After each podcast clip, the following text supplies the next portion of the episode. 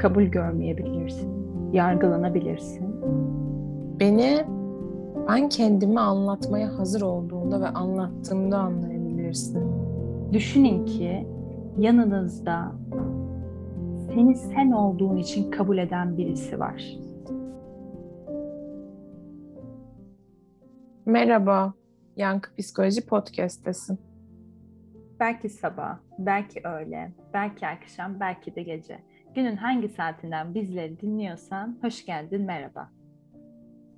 Ben bugün insanlar tarafından kendini anlatmadan anlaşılmak istenen Azra olarak buradayım. Ben de bugün kendini anlatmadan benim onu anlamaya çalıştığım Gizem tarafından buradayım. Yüz yüzeyken konuşuruzdan Sen Varsın diye şarkısıyla sizinleyiz aslında. Biliyorsunuz biz kendimize bir şarkı seçiyoruz ve bu şarkıya sorduğumuz sorulara, verdiğimiz cevaplara göre bir yayın yapıyoruz. Bu şarkıda en çok dikkatimizi çeken söz beni anlarsın, soru sormazsın sözü oldu. İstedik ki bugün biraz anlaşılmak ne demek ve nereden geliyor, doğası ne buradan konuşalım istedik. Ne demek bu anlaşılmak? Nereden geliyor? Neden böyle bir ihtiyacımız olabilir? Her insan aslında kendi duygusunu, düşüncesini sesli dile getirdiğinde başka bir insan tarafından duyulduğunu hissetmek ister. Yani onaylanmak değil, sadece duyulmak. Sadece biri var ve duygumu, düşüncemi olduğu gibi şeffaflığıyla ifade ettiğimde karşımda ve beni dinliyor aslında. Yani anlaşılmak bu.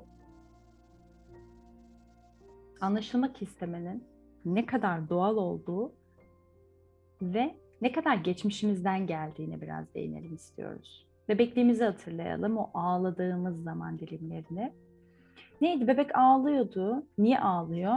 Acaba acıktı mı? Altı mı pis?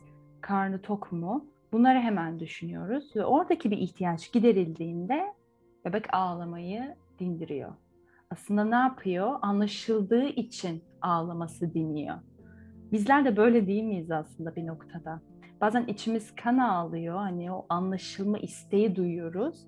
Ama karşı taraf bizi anlamadığında içeriden içeriden ağlamaya devam ediyoruz. Ne zaman ki karşı taraf bizi anlıyor, kabul ediyor, o zaman aslında ortak bir his hissedebiliyoruz, anlaşıldığımızı hissedebiliyoruz. Peki, ben seni nasıl anlayabilirim Azra? Beni ben kendimi anlatmaya hazır olduğumda ve anlattığımda anlayabilirsin. Anlaşılmak istiyorsun ama neden anlatmaktan çekiniyorsun?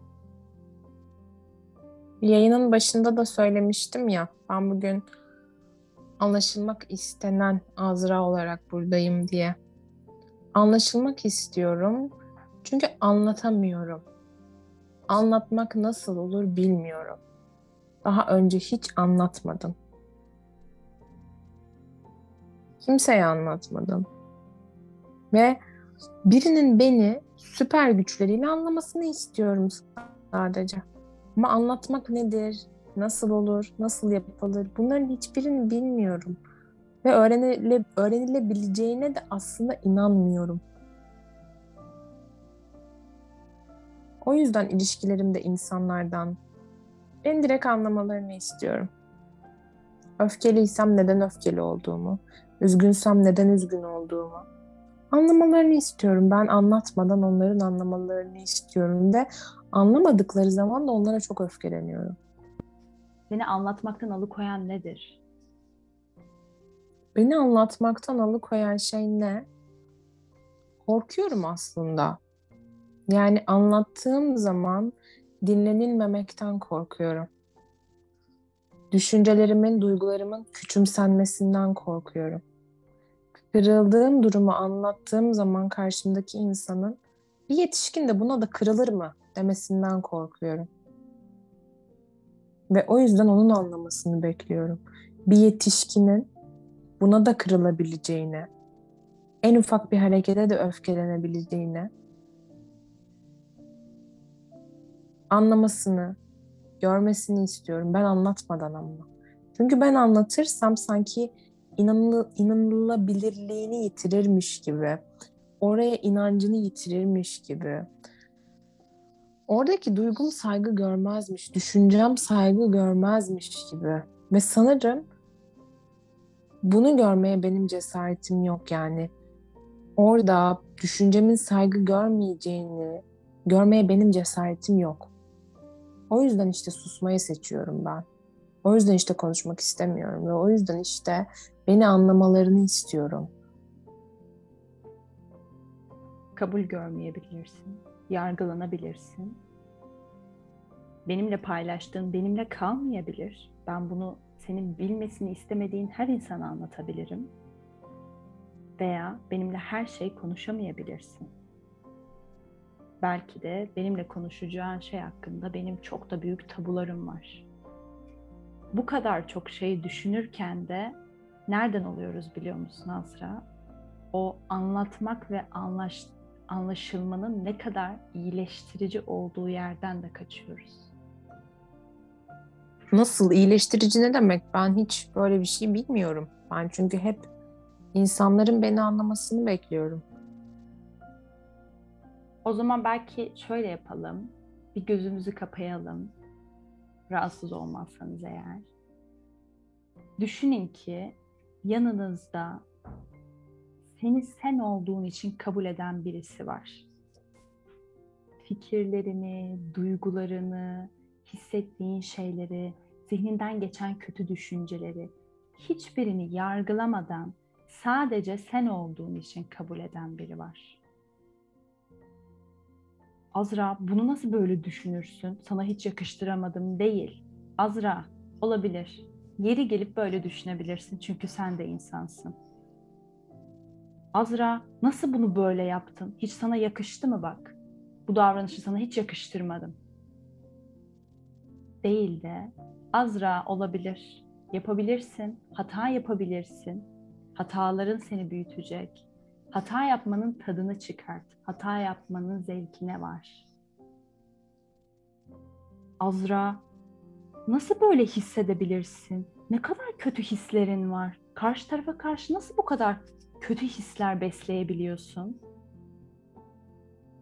Hayır Azra.